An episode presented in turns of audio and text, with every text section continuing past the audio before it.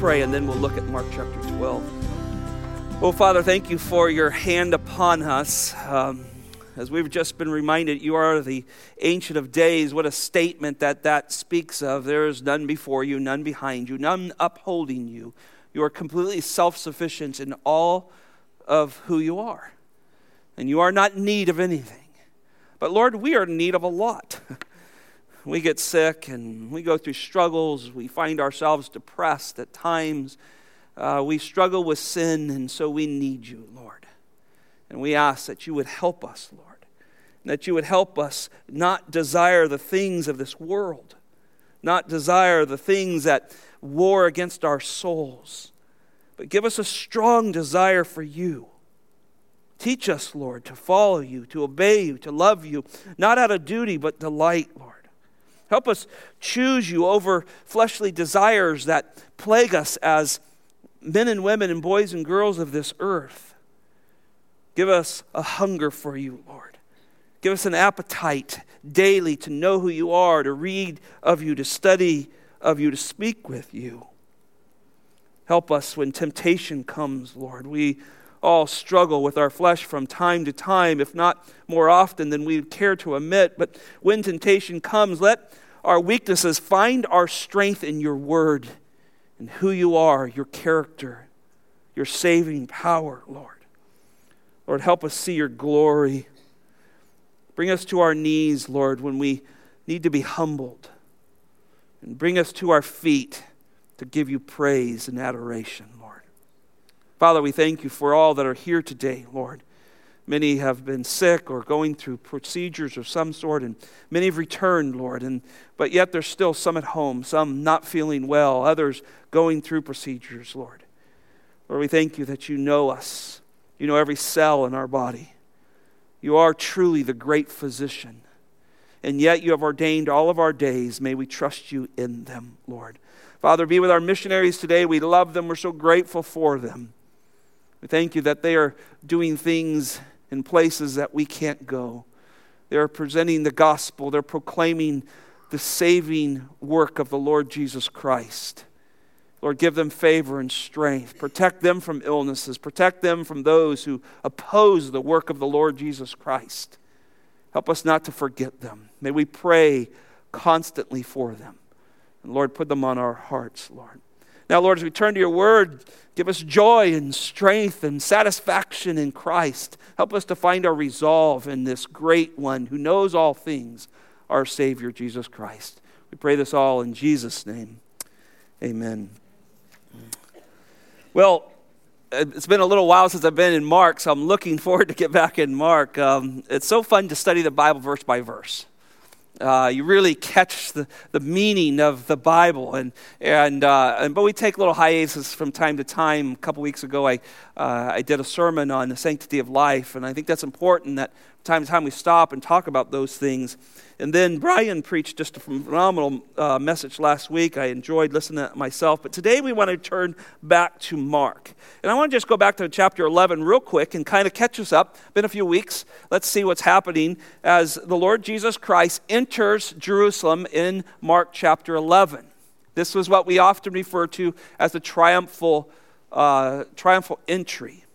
Here the Lord comes in. He comes in with his disciples, and great fanfare is bolstered as he comes in. Many might, and some, believe that he is the Messiah, and he comes in and he is honored, and palm branches are thrown on the ground, and he's riding an unridden colt, and they're waving coats and blankets at him, and they're cheering for him, all to the dismay of the religious leaders. And then he makes his way into Jerusalem after this great parade of coming in, and he goes right to the temple. First thing he does, and he looks around. Remember that? And he sees what's going on in his father's house. It's the day of selection of the Passover lamb. So he chooses not to do anything that day.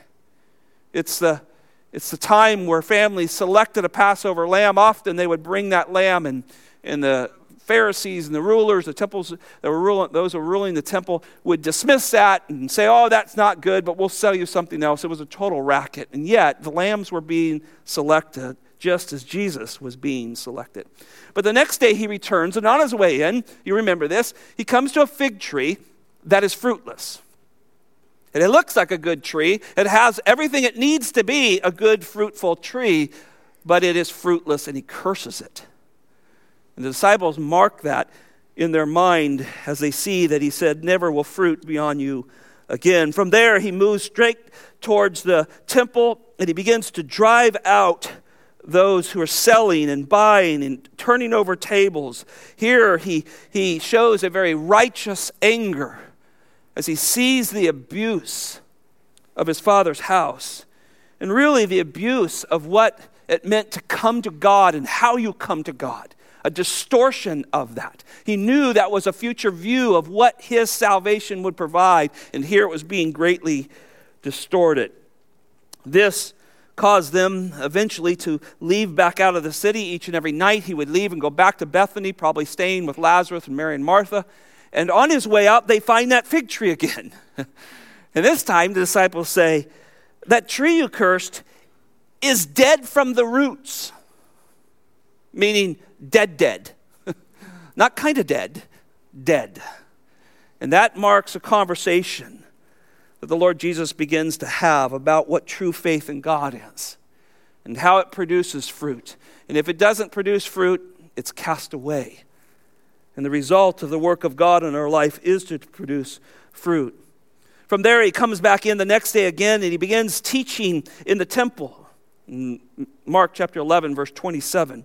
And he's walking through the temple, through the corridors, the Gentile court, and probably Solomon's porch. And they're teaching, and the masses are following him. He has not been out in Jerusalem a lot. He came in early in his ministry. He left, headed for Judea and the hills and out in the highways and byways. And now the crowds are realizing he's here, and they're mobbing him. And so this brings the religious leaders out of the woodwork. They do not want to lose their authority and power they have over the people. This is not about the kingdom. This is about their kingdom. And so they begin to press Jesus, and they ask him a question, thinking they got him trapped. This is their whole plan here, and it doesn't work very well. But they begin to ask him, was John the Baptist from heaven or from men? And they begin to want to know by what authority Jesus speaks and how did he speak and so forth. And the Lord takes this on. And he begins to reverse the questions. And they begin to be men who can't answer it. They know that if they answer one way, the people will turn against them. If they answer the other way, it exonerates and exalts the Lord Jesus Christ. And they're stuck because Christ knows all things. And finally, very end, Jesus says, "I will not say to you what authority I have." But then he turns in chapter 12. Instead of telling them, he turns to the people and gives that parable. Wow, what a parable. Remember that?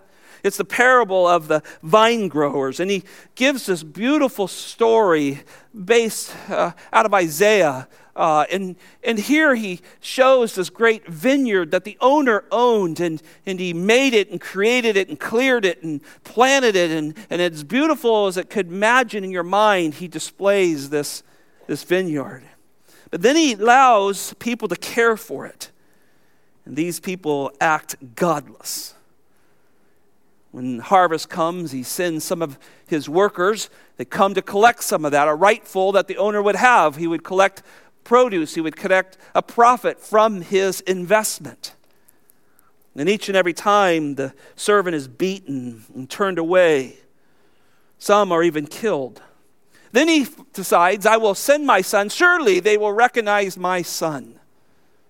And this one, they begin to realize, if this is the son, perhaps he's dead. If we kill the son, we will take over the vineyard, it will be ours. And so they kill the son. And Jesus ends this great parable with the vineyard owners come back. He's the stone that which was rejected. He is the chief cornerstone that everything is built on. He's speaking of our salvation, speaking of the kingdom of God, of all that he owns and reigns and all that is to come. He is the corner of that, and they rejected him. And into this great parable, they realized he was speaking about them. But they don't give up, and that's what our next text is. They continue to send people to try to trap Jesus. Clearly, they don't know what they're doing and who they're handling. So as we now look at this, I want to just help us kind of think of who they're dealing with. Christ's glory was constantly on display. And what we mean by that is he displayed characteristics of things only God could do. Now, remember, one of the first things that we see him do early in these synopses is he goes to heal a paralytic man, and he does what? He forgives his sins.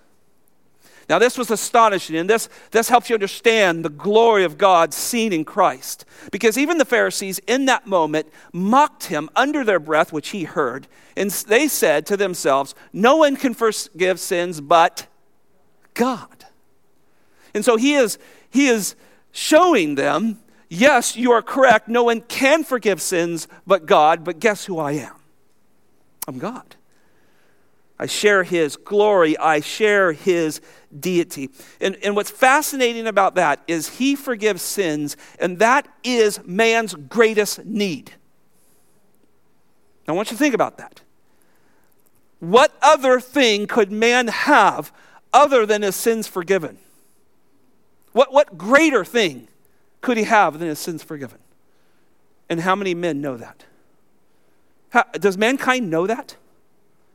I trust you do. That's why you're here.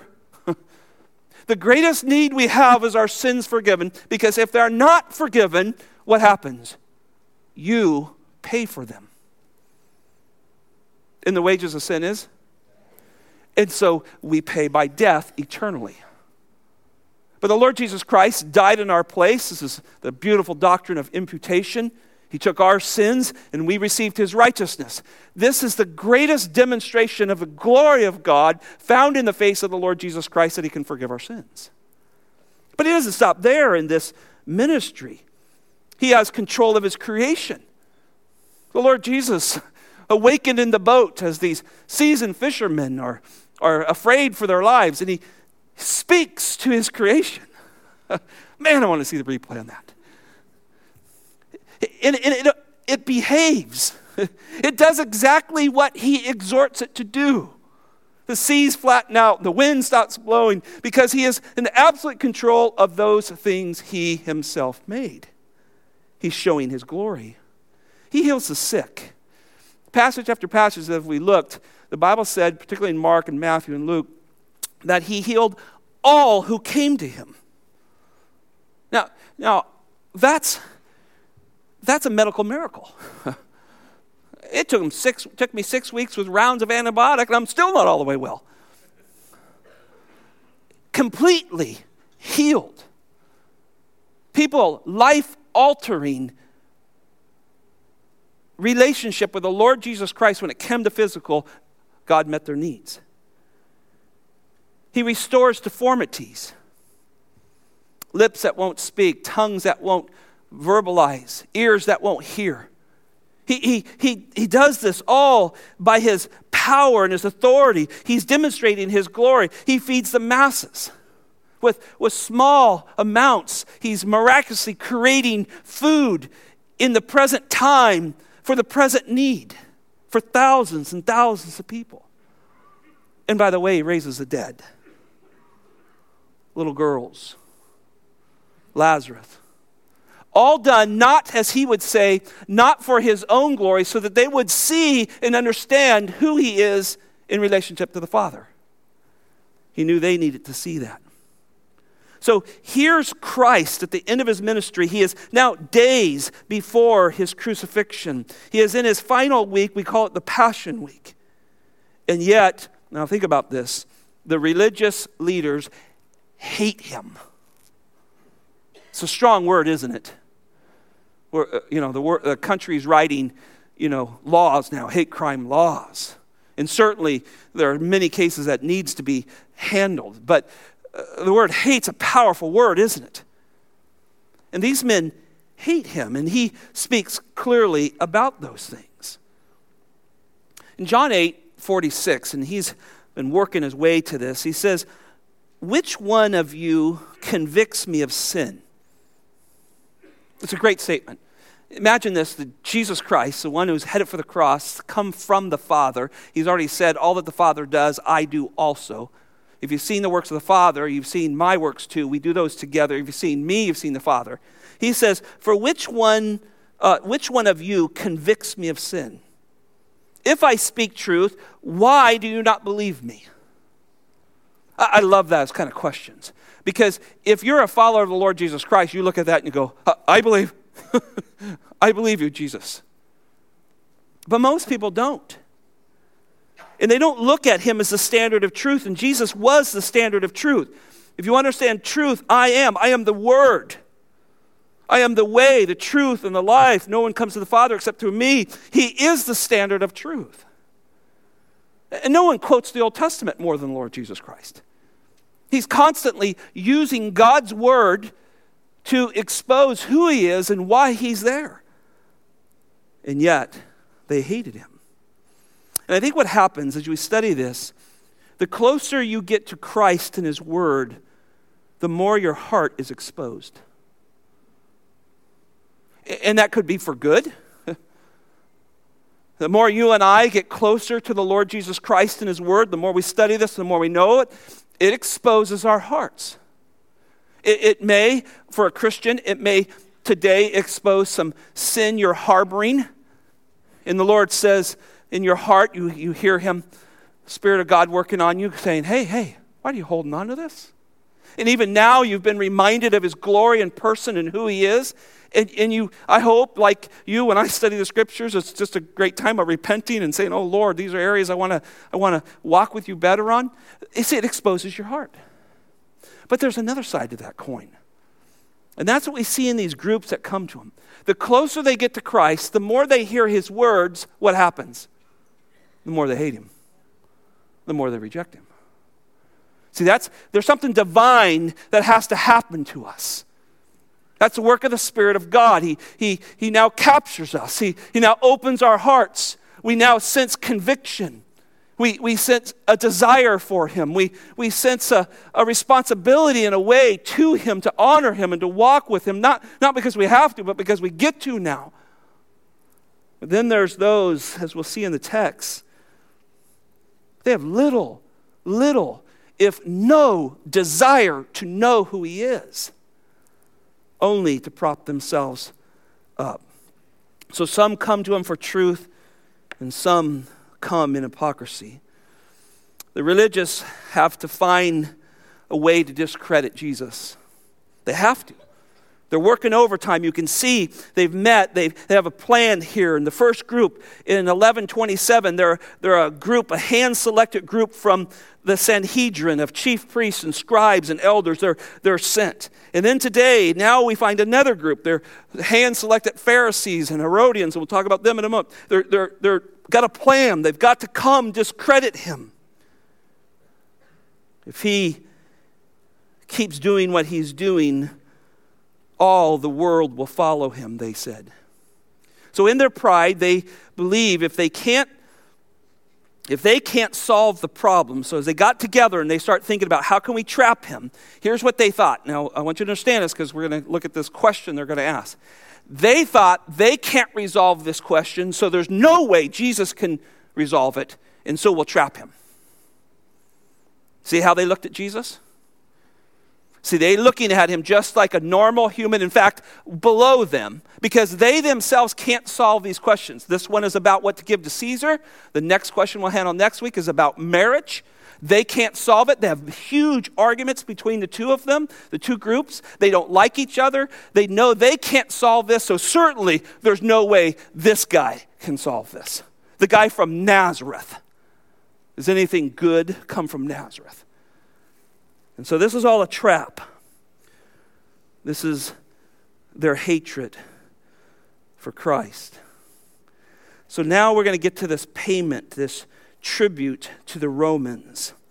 It was a burning question at this time in the leadership. And it was all the way to the destruction of the temple in 70 AD. They could not solve this question. The Jews hated the tax. And it stirred these strong emotions of nationalism in them. And they wanted to use this question that they could not find an answer to try to expose the Lord Jesus Christ. So let's look at a couple of thoughts and watch our Lord Jesus masterfully work through this godless, pagan attempt to discredit him. Number one, and these are just thoughts that this is what happens to us. This could happen to people if we don't follow Christ. Number one, hatred creates godless relationships. Hatred creates godless relationships. I want you to think about that. Young people, you need to think about that. Older people, all of us, we need to think about that. You find people who have a common interest to hate someone. Boy, there are some groups that will get together you never thought would. I'm not talking about anything that happened this last week. You can watch it happen, though, in society. You can watch it happen at schools. You can watch it happen in neighborhoods. You can watch it happen in churches. And we want to be careful of this, and I think God is exposing some very personal things, even as the Lord Jesus Christ defends truth here. So hatred creates godless relationships. In this section, Christ is taking on all comers, right? One after another, these groups start coming. One religious group goes down, the Sanhedrin group comes up, in comes the next. And this was their planned assault, planned out assault to discredit Jesus before the Jewish people and eventually before Rome. Now, after verse 12, these baffled, selected members of the Sanhedrin, they leave with their tail between their legs. They know that parable is about him. In verse 13, now comes a certain selection of Pharisees are now going to attempt to trap Jesus Christ. Matthew calls them disciples of the Pharisees. Don't let that fool you. What that means was this was the chosen Pharisees. Their best trained men to come get Christ. Luke calls them spies who pretended to be righteous. Now they're joined, this what joins with this select Pharisees were these Herodians. Now these guys got another problem, right? These were men deeply committed to Herod Antipas. They're deeply committed to Rome. The Pharisees were known for their intense nationalism, and they were known for the hatred they had that Rome ruled over them or anybody else. But the Herodians were intensely political. So here's two very strange bedfellows joining up together. Their hatred is driving their questions. Their hatred is driving what they don't like. Furthermore, paying a tribute or a poll tax repulsed the Jews. And the Herodians said they should be giving more. That was their political stance. Jews, we don't deserve this. This is an embarrassment.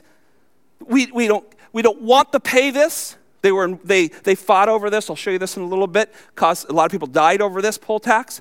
And then you have this Herodian say, no, let's pay more. Rome's great. Let's get behind them. That's these two groups that are in this passage here. We need to understand that. The Herodians were dependent on and they sought favor from Rome. They were sellouts in a lot of ways to the Jews. And they were in favor of any tax to help their position with Rome. And so these arch enemies now have a common bond. They've made an alliance to go after Jesus. And you say, well, how do they do that? They hated Jesus more than they hated each other. I don't know how to say it. Because why would these groups that hate each other, that don't agree on anything, do this? They hated Jesus more than they hated each other. And that becomes a common practice. Notice in verse 13, the text says this, their goal is to trap him in a statement. Word trap's a strong word. It means to catch a wild animal, set a snare. I don't know if you've ever done this. The goal is to, if you're going to trap, you got to take all the scent off of it. You got to be very careful. Animals are very leery of traps. Maybe you've tried to catch a mouse or two or a rat. They'll pick up on anything. So you got to understand what they're doing. They're setting a trap. They're setting a snare. And they are going to try to deceive, mask everything they're doing so that Jesus won't know what they're up to. Good luck with that. So now you have two groups of people who hate each other but have agreed on a question to trap the Lord Jesus Christ. Now, bringing these two groups together is an amazing thing. And in Acts 23, I'll actually look at this a little more next when we get into marriage, because the next passage says that the Sadducees did not believe in the resurrection or angels. But Paul knew this when he was on trial. We'll look at this next week, but I just want to give you a little hint. Acts 23, he's before the council, and they're condemning Paul. And they're hitting him and mocking him and putting him on trial. And he picks up that there's Sadducees and there's Pharisees in the same room. So he throws out angels and resurrection and gets them fighting with each other. He's a master at it. What the point is these guys, after this was over, they still hated each other. This is what their common goal was, to kill the Lord Jesus Christ. Now, the Bible says that there's also other people who came together. Luke chapter 23, 11 and 12. Herod with his soldiers, after treating Jesus with contempt and mocking him, this is during his trial, right? Dressed him in a gorgeous robe and sent him back to Pilate. Now listen to this verse. Now Herod and Pilate became friends with one another that very day, for before they had been enemies with each other. Brothers and sisters, do not be surprised when the world hates Christians. We're followers of Christ. And you will watch groups someday come upon, praise God, this hasn't got to this point in America, it has in many other places, where you will find groups that do not care for each other, that will oppose the church, the true church of the Lord Jesus Christ. We will see it. The Bible says that hatred is wrong. I love the way the Proverbs put it. I like this one. I liked this verse when I was a little kid. I think I recited it to my mom a couple of times. Better is a dish of vegetables where love is than a fattened ox served with hatred. It's downplaying the joy of vegetables, I believe. Opposed to the fattened ox, that's hatred. I'll take the sprouts or whatever, green beans, whatever you don't like, over this well-fed, marbled New York strip that has hatred. Isn't that amazing? God does not care for hatred, sinful hatred. Proverbs 26:26, though his hatred be covered with deception. Ooh, this. Remember, these guys know this, right? The Bible says that the Pharisees themselves could quote full books of the Old Testament by personal memory. Listen to this. They know this verse, Proverbs 26:26. Though his hatred be covered with deception, his wickedness will be exposed in the assembly. They're not going to get away with this. And though they disguise it and cover it with deception, it's exactly what these men are doing. It will be exposed. John 7:7, Jesus tells his disciples, the world cannot hate you, but it hates me because I testify of it, that their deeds are evil. And that's exactly what they're after. And so hatred creates godless relationships, and you can see this happening. They're building a godless a relationship against the Lord Jesus Christ. Number two, without truth that grants freedom, the world turns to deception. Notice verse 14 with me. And they came and said to him, Teacher, we know that you are truthful and defer to no one, for you are not partial to anyone, but teach the way of God in truth. Let me read that just one more time, and remember who we're dealing with who's saying this. Teacher, we know that you are truthful and defer to no one, for you are not partial to anyone, but teach the way of God in truth. Now, they start out with this teacher, your translation may say even master here. It's It's a term for someone who is deserving of such title. And certainly Christ is upright and perfect in character, and he deserves this title, master or teacher. But this is a cunning introduction. It's given to disarm Jesus, to get him on his heels, to make him not suspect what they are up to. This group did not want to fail like the last group, right? That group's got their tail between their legs. They're coming behind them. Like, well, you guys blew it. We're going to get him. They did not want that to happen. And so they did not want to have Jesus say something that would defeat them. Now, the flattery continues. I was reading through Job, the latter part of Job, looking for something the other day, and I came across this verse, chapter 32, verse 22. It says, "For I do not know how to flatter," now listen to this, "else my maker will soon take me away." So flattery is not what God wants, right? So here, now these Pharisees and Herodians, listen to their saying, "We know that you're truthful. You defer to no one. You don't practice partiality. You teach only the truth of God," right? And notice a little phrase, "we know." So there's some kind of evidence, even in their lie and their deception, that they've seen Christ's perfect life. In his trial, they have to lie in his trial because they can't find anything against him. So they say, we know this. We're witnesses to this. And I think this is really a hypocritical testimony about which was an unintentional confession of the profound impeccability of the Lord Jesus Christ.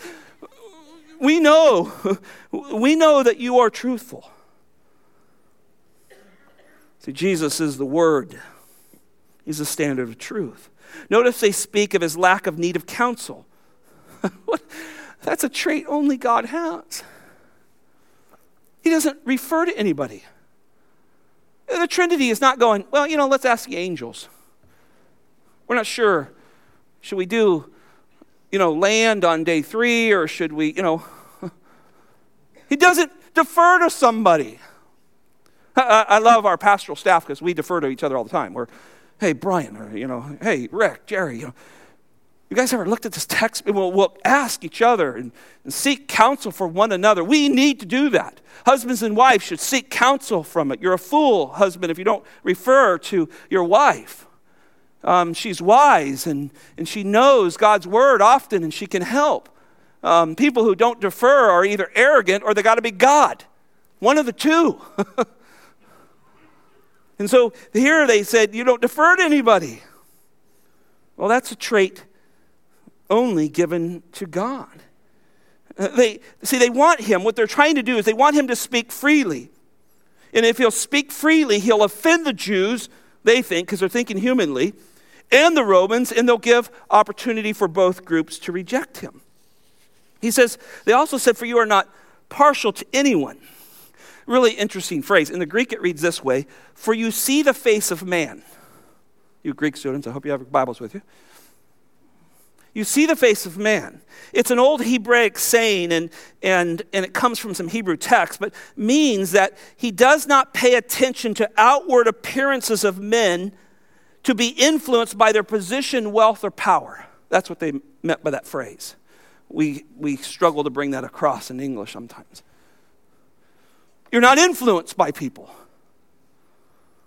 Meaning, He doesn't go, well, look, these are some big wigs around here and they can put me to death and they can, they can really help me get the votes. Or he doesn't think that way.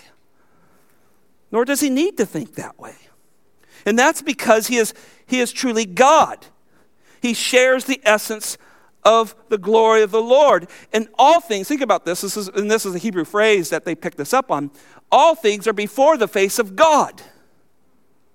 Past, present, future. This is how he will judge everything in the end. It is as if everything that's ever taken place is right in his face. Whether it's all the way from the beginning of creation, Adam and Eve, Cain and Abel, or the last person that's on this earth, whoever sins, that is all before him. That's the phrase they're referring back to. This is a huge snow job because they don't believe this. Now, Jesus knew him, right? First time he came into Jerusalem in John chapter 2, verse 24 and 25, Jesus says this, after he's cleaned the temple out first time, he says, but Jesus on his part, John commented on this, was not entrusting himself to them, for he knew all men. Then it says this, because he did not need anyone to testify concerning man, for he knew himself what was in man. Everything is before him. Now we know that he at times lives and works within his own humanity to not give himself an advantage so that he would suffer in all ways. But he is still God. In that full humanity, he's still God and he knows him. And so here comes these knuckleheads, these Pharisees and Herodians, thinking that they're going to disguise this. And he goes, I know exactly what's in your heart. And this little butter job that you have going on isn't working. Now, the last one they said, but teach the way of God in truth. And I wrote in my notes, I said, man, they are laying it on thick. Because this was their job. Their job was to teach the way of God. They were the protectors of God's word. They were the ones that would tell you what the Bible says, what God's word says, and how to live up to it and how to gain the kingdom of God. And yet they make this statement of him. But you teach the way of God in truth. And they certainly recognize that he taught God's word. Nobody taught the word of God better than the Lord Jesus Christ. He used the Old Testament constantly to bring about the truth. But their sugar-coated words were skillfully chosen to try to catch Jesus off guard and get him in this trap. Well, fallen man has always used flattery, and even in the Old Testament, even in the law, and particularly the Ten Commandments, God wrote against it. He did not care for flattery. Exodus chapter 20, verse 16, you'll remember this. You shall not bear false witness, false testimony against your neighbor. Well, clearly Jesus is their neighbor. They're bearing false witness. They are saying things they don't believe. That's false witness. Not to mention they're about ready to break one of the other commandments, thou shalt not kill or murder. These men are not of God's word, but Jesus is. Proverbs chapter 9, Proverbs 19:9 says, a false witness will not go unpunished, and he who tells lies will perish. I remember my mom quoting that one to me. What are you saying, Mom? Proverbs 12:22, lying lips are an abomination to the Lord, but those who deal faithfully are his delight. Now what they're saying is truth, but it's done in a lie and deception, isn't it? This is the way people work. And Jesus knew this. John chapter 8, verse 44, he says, you are of your father the devil. And you do not want to, you do want to do what your desires of your fathers are. The father is a devil, and you want to do his desires. He is a murderer from the beginning. He does not stand in the truth because there is no truth in him. Whenever he speaks a lie, he speaks it from his own nature, for he is a liar and the father of lies, and you're his kids. Boy, he doesn't mix words, does he? It's because he knows he come to earth to die for us. And he doesn't have to sugarcoat anything. And he knows he can speak truth. Third thought. Hypocrisy loves and protects itself at all cost. Hypocrisy loves and protects itself at all costs. Well, the bait's in the trap now. Their repulsive kissing up is over. And at last, they finally ask the question. Look at the end of verse 14. Is it lawful to pay a poll tax to Caesar or not? In other words, is paying this poll tax in line with the demands of the Torah? The teaching of God, right? Particularly the law of God. Deuteronomy chapter 17:15 said that they were not to have any foreign kings that they were to pay homage to. Boy, they knew that passage. And so the Jews saw themselves as members of a theocracy, that God was their ruler, God was the head of their kingdom, God was the one that they worshiped. It was God's government. So to give taxes or tribute to Caesar would appear to be disloyal to a divine government. So to them, this was a an unjust obligation, something not required by them of the law. So they hated this poll tax. Now, on top of that, the poll tax particularly bothered them, right? Because they had to pay a lot of taxes. There were transportation taxes, there were import taxes, land taxes, there were crop taxes. There's constantly tax collectors. We know Matthew was one of them among them, exacting money from them. But this one bothered them the most because a poll tax was on the person. For being alive and being a Jew and being under our authority as Rome, we're going to tax you. Now, it consisted of one denarius per day. One denarius, that was what it took the tax. And that was roughly what I meant to say is that's the per person paid a denarius, and it was roughly a day's work, right? So whatever a day's work in that time was mounted up to about a denarius of the average. And what they hated about this tax is that it had amounted to that Caesar owned them. It really was a tax that they owned him. And this is what they revolt over. You can see this in Acts chapter 5, verse 37. It talks about a revolt that happened long, probably when Jesus was a little boy, happened way back, and they revolted. Many Jews were killed over this revolt, over this tax. And you can go back and read on that. But verse 15, they say, shall we pay or shall we not pay? Now this is particular to Mark, that little phrase. And it's a deliberative, subjunctive phrase. And what that means is there's this serious problem of conscience that they themselves could not quite figure out because they had people on different sides of the argument. And so they were stuck. And so they used this argument to attempt to catch Jesus in this dilemma so they can show that he is against the Jews or he's against Rome. And that's their goal. It was a dilemma they fought over for years. Now, in their thinking, they would use his answer against him. If Jesus says yes, he would offend the people and discredit his messianic claims because the Jews believed that the true Messiah would not be subservient to any pagan nation, right? Rome's a pagan nation. Caesar's God. And all those who rule after Caesar are gods underneath him. So if he's the Messiah, he would never pay this tax because he would never be subservient to a pagan. If he says no, Jesus would be reported to the Roman government as a rebellion, as one who is rebellious, and be arrested and done away with. And so it looks like the trap is perfect with no escape, but certainly they don't know who they're dealing with. Look at verse 15 with me. Shall we pay or shall we not pay? But he, knowing their hypocrisy, said to them, why are you testing me? Matthew says he perceives their malice, wickedness. Luke says he detected their trickery, craftiness.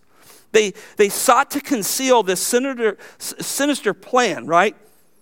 They're dishonest men and consciously liars.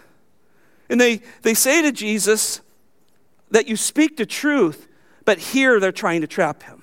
And by the way, I want you to understand that both the Pharisees and Herodians paid the poll tax every year.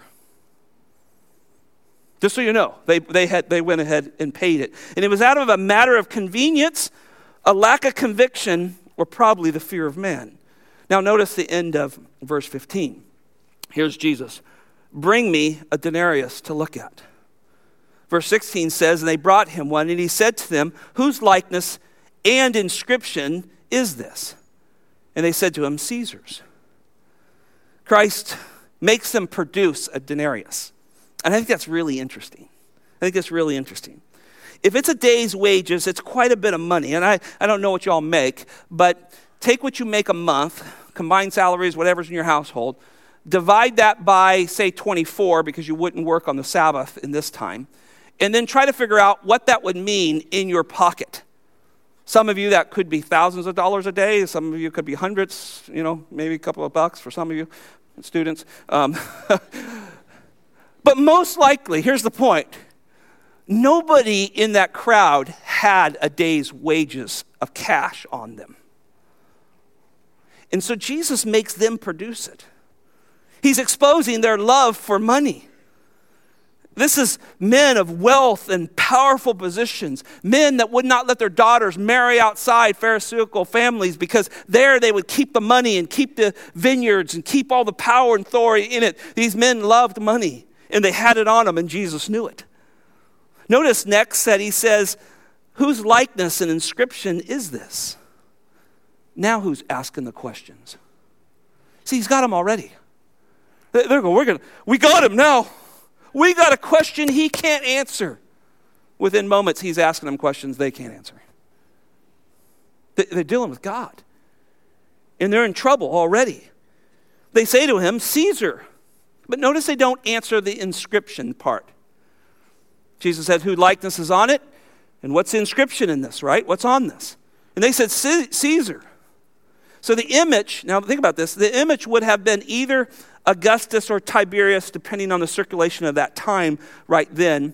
But the inscription would have said something like this on us: Tiberius Caesar Augustus, the son of divine Augustus. And on the flip side of the coin, it would have said chief priest. Now think about how hard this was for them. The Jews objected to the coin because it had a graven image on it. That's a problem. And it also, they rejected it because of Augustus's and Caesar's claim to deity. So now they have to not only give a tax for being a person in slavery to Rome, right? That fried them. And now they have to pay with a coin that has a picture, an engraven image of one who claimed deity on it. See, this all reminded them of Caesar's authority over them and that they were captive to it. I mean, and it's a reminder of why they're there. And as I thought about this, I said, Lord, what you were doing, I think what you're doing here is teaching them, you rebelled against me. And it started a long, long time ago. We want a king like everyone else. God is your king, the prophet said. No, we want to be like the rest of the nations. We want their gods and their women. We want to be like that. And they began to rebel. And God so graciously waited on them and sent prophets to them. And they killed and murdered and beat those prophets. And now, over time, they've been in captivity in succession, one after another. Assyrians and Babylonians and Mede, Persians and Greeks, and now Rome. They can't do and live as they want. And now they got to pay a tax for being them in slavery. It all rubs on them wrong. But you go, well, why? Why would they pay that tax? Why would they not rebel? Well, one, they didn't have the strength to fight, but I want you to remember this. They hated Caesar, but they hated Jesus more. Think about what they'll do in just probably 48 hours from now.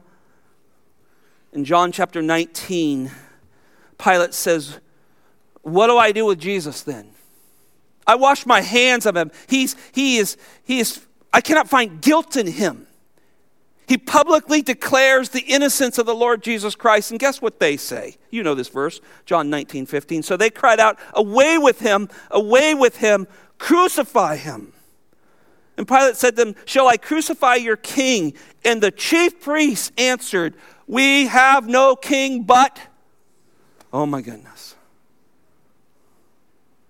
The very one that they would not want to give this poll tax to because Caesar's face was on it, this self-proclaimed deity, they in the end, in order to murder Jesus Christ, the Savior of the world, they proclaim their allegiance to a demigod. Isn't that amazing? See, the hearts of man are so desperately wicked, and brothers and sisters, do not forget that would be us if it was not for the Lord Jesus Christ. We would cry out those things. You go, no, I was raised a good person. No, you weren't. You had some good morals, but those morals would have taken you right to hell. And we look at this and we're in awe of it, aren't we? And you go, how can that happen? It happens all the time. And it's going to happen more and more as this world continues and the Lord tarries. They will find people who hold their allegiance to the Lord Jesus Christ and to his word, all of it.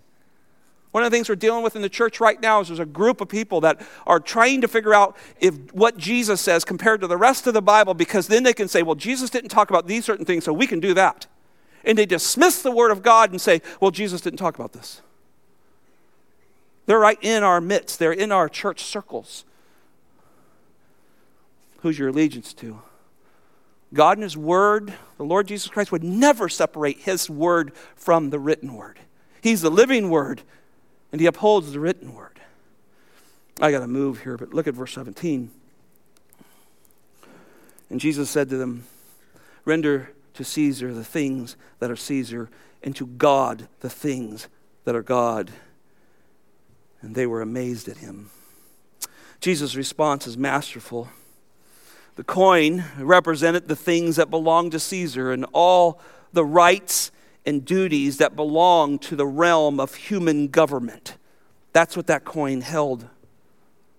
This was just a stark reminder of their sin. You're under this human government. You are to give to this human government what is rightfully theirs. Notice some, if you look at the Matthew passage, he says, therefore give to Caesar. It's a command. Jesus says, give it to him. That's what you're under. You're under this human government. And then Jesus makes this great statement, we love this, and to God, the things that are God. Whatever belongs to God, give him those things. So Jesus also reminds them of their steadfast obligation to God. And particularly in this situation, in the context, they're Jews. They were given the oracles of God. They're God's chosen nation. They had the law of God. They pretended to live by it, and they had all these other things that they pretended to live by. Then give it to God. You're under a human government because of your sin. Give that human government what they deserve. Give Caesar Caesar's things, but you give me my things. Your duty to give to the ruling authority did not eliminate their obligation to give to God. And so Jesus' words display no conflict between the two. They had major conflicts between it, but God had no conflict between it. Christ says there's no conflict here. You give to what Caesar is. That's where you're at. That's where I've placed you. You're under the disciplined hand of God. You give to him, and you give to me. They were distinct responsibilities, and certainly God was the crowning responsibility, still is. But it was part But it was not one or the other, it was both. That's what he told them to do. And they knew he was right. Luke in chapter 20, verse 26, same account says, and they were unable to catch him in the saying in the presence of people, being amazed at his answers, they kept silent. Matthew, the account in 22:22 said this, and they were amazed, and leaving him, they went away. They couldn't say anything, they just had to walk away at his answer. But then just this last thought before we just touch on the last point briefly as a point of application. When you get to the end and Jesus is before Pilate, this is what comes out of these same people's mouth. Luke chapter 23, 1 through 2. Then the whole body of them got up and brought him before Pilate. And they began to accuse him, saying, we found this man misleading our nation and forbidding to pay taxes to Caesar, and saying that he himself is Christ the King. Full out, blatant lie before Pilate. He told them, give to Caesar's what Caesar's. See, they didn't like the answer. And that's what often happens. Unfortunately, we preach the Word of God, or we look at the Word of God personally. We see the answer in the Word of God and go, can't do that. There's a major conflict. Last thought, and we just want to put some applications to us here. 4, worship and stewardship produces good citizens and great givers. Worship and stewardship produces good citizens and great givers. Most of the time when you hear this text taught, it's a church that's after money. That's how I heard it. Nobody ever explained this whole full-on attack, that this is a series of attacks, what's going on here, what's at the root of the problem here.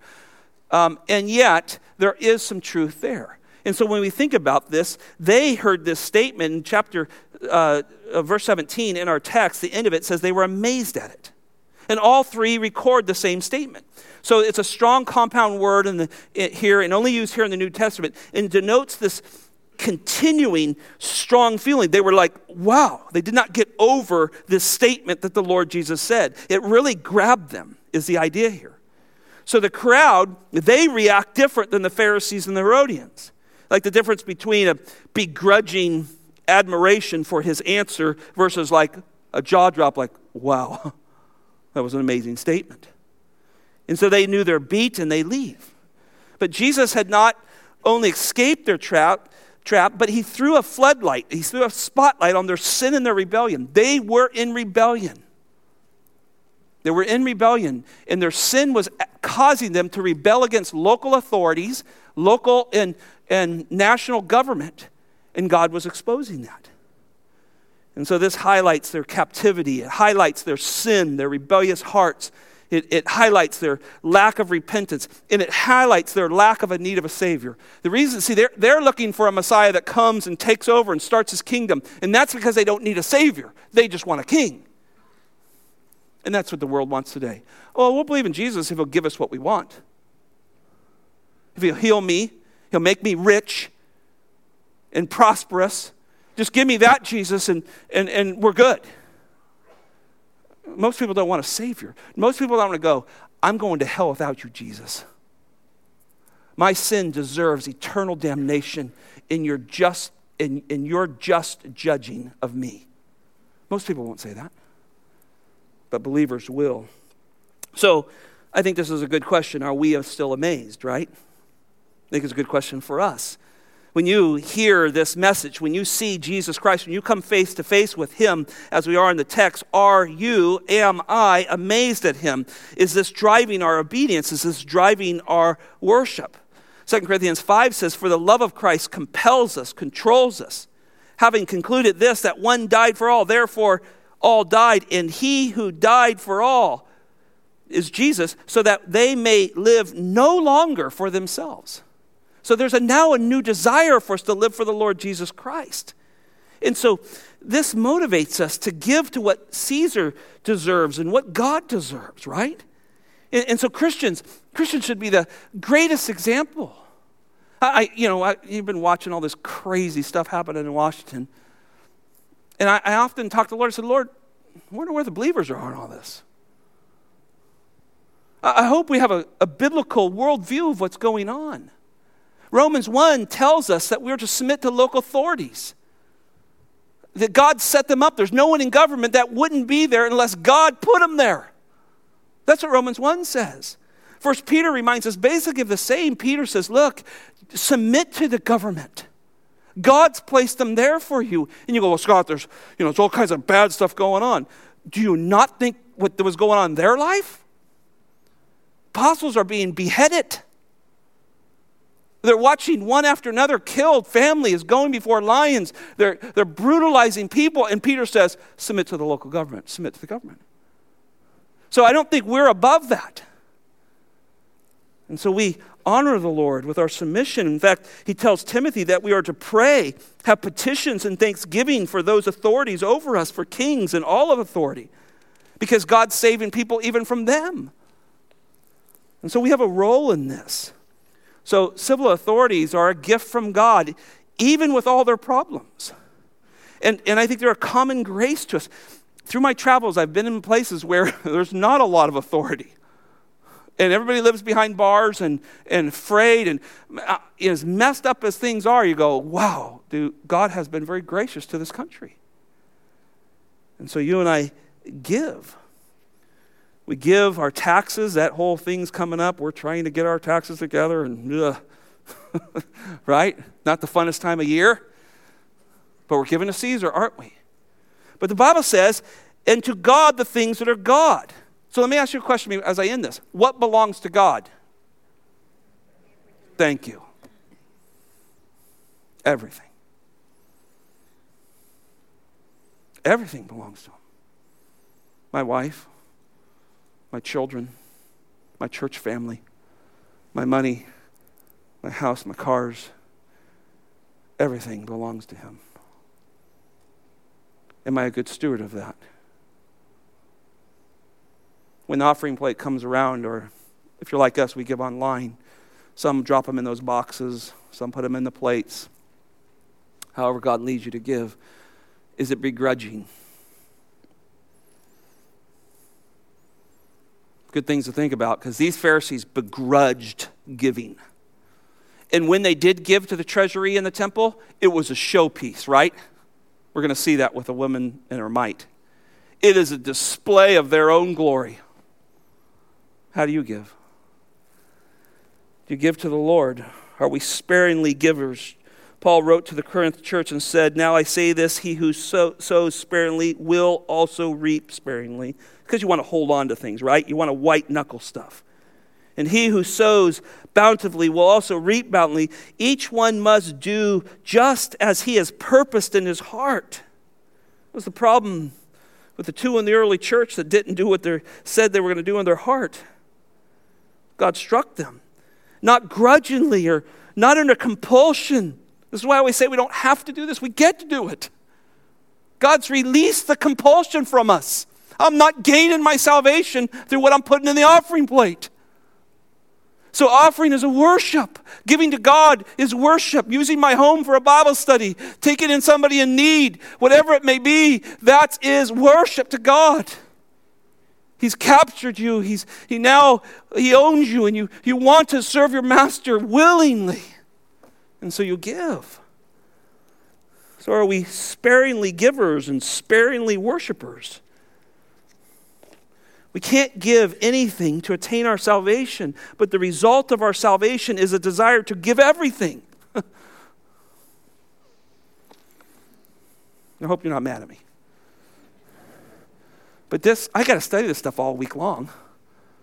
Kicks my tail around the office. You go, "Lord, I want to give you everything." And he just says, "Look, give a portion." And so be amazed. Here's the key. I'll finish with this. I've gone long. I'm sorry. I've been out for a little while. So you get all worked up when you're out. Let me give you the solution. You will give if you're amazed. If you're not amazed, if you're just going through this Christian thing and walking through some religious stuff, hoping that it all works out in the end, and you die and you're in this little casket, we say a few good things about you and you hope you're going to go to heaven, I don't know what to tell you.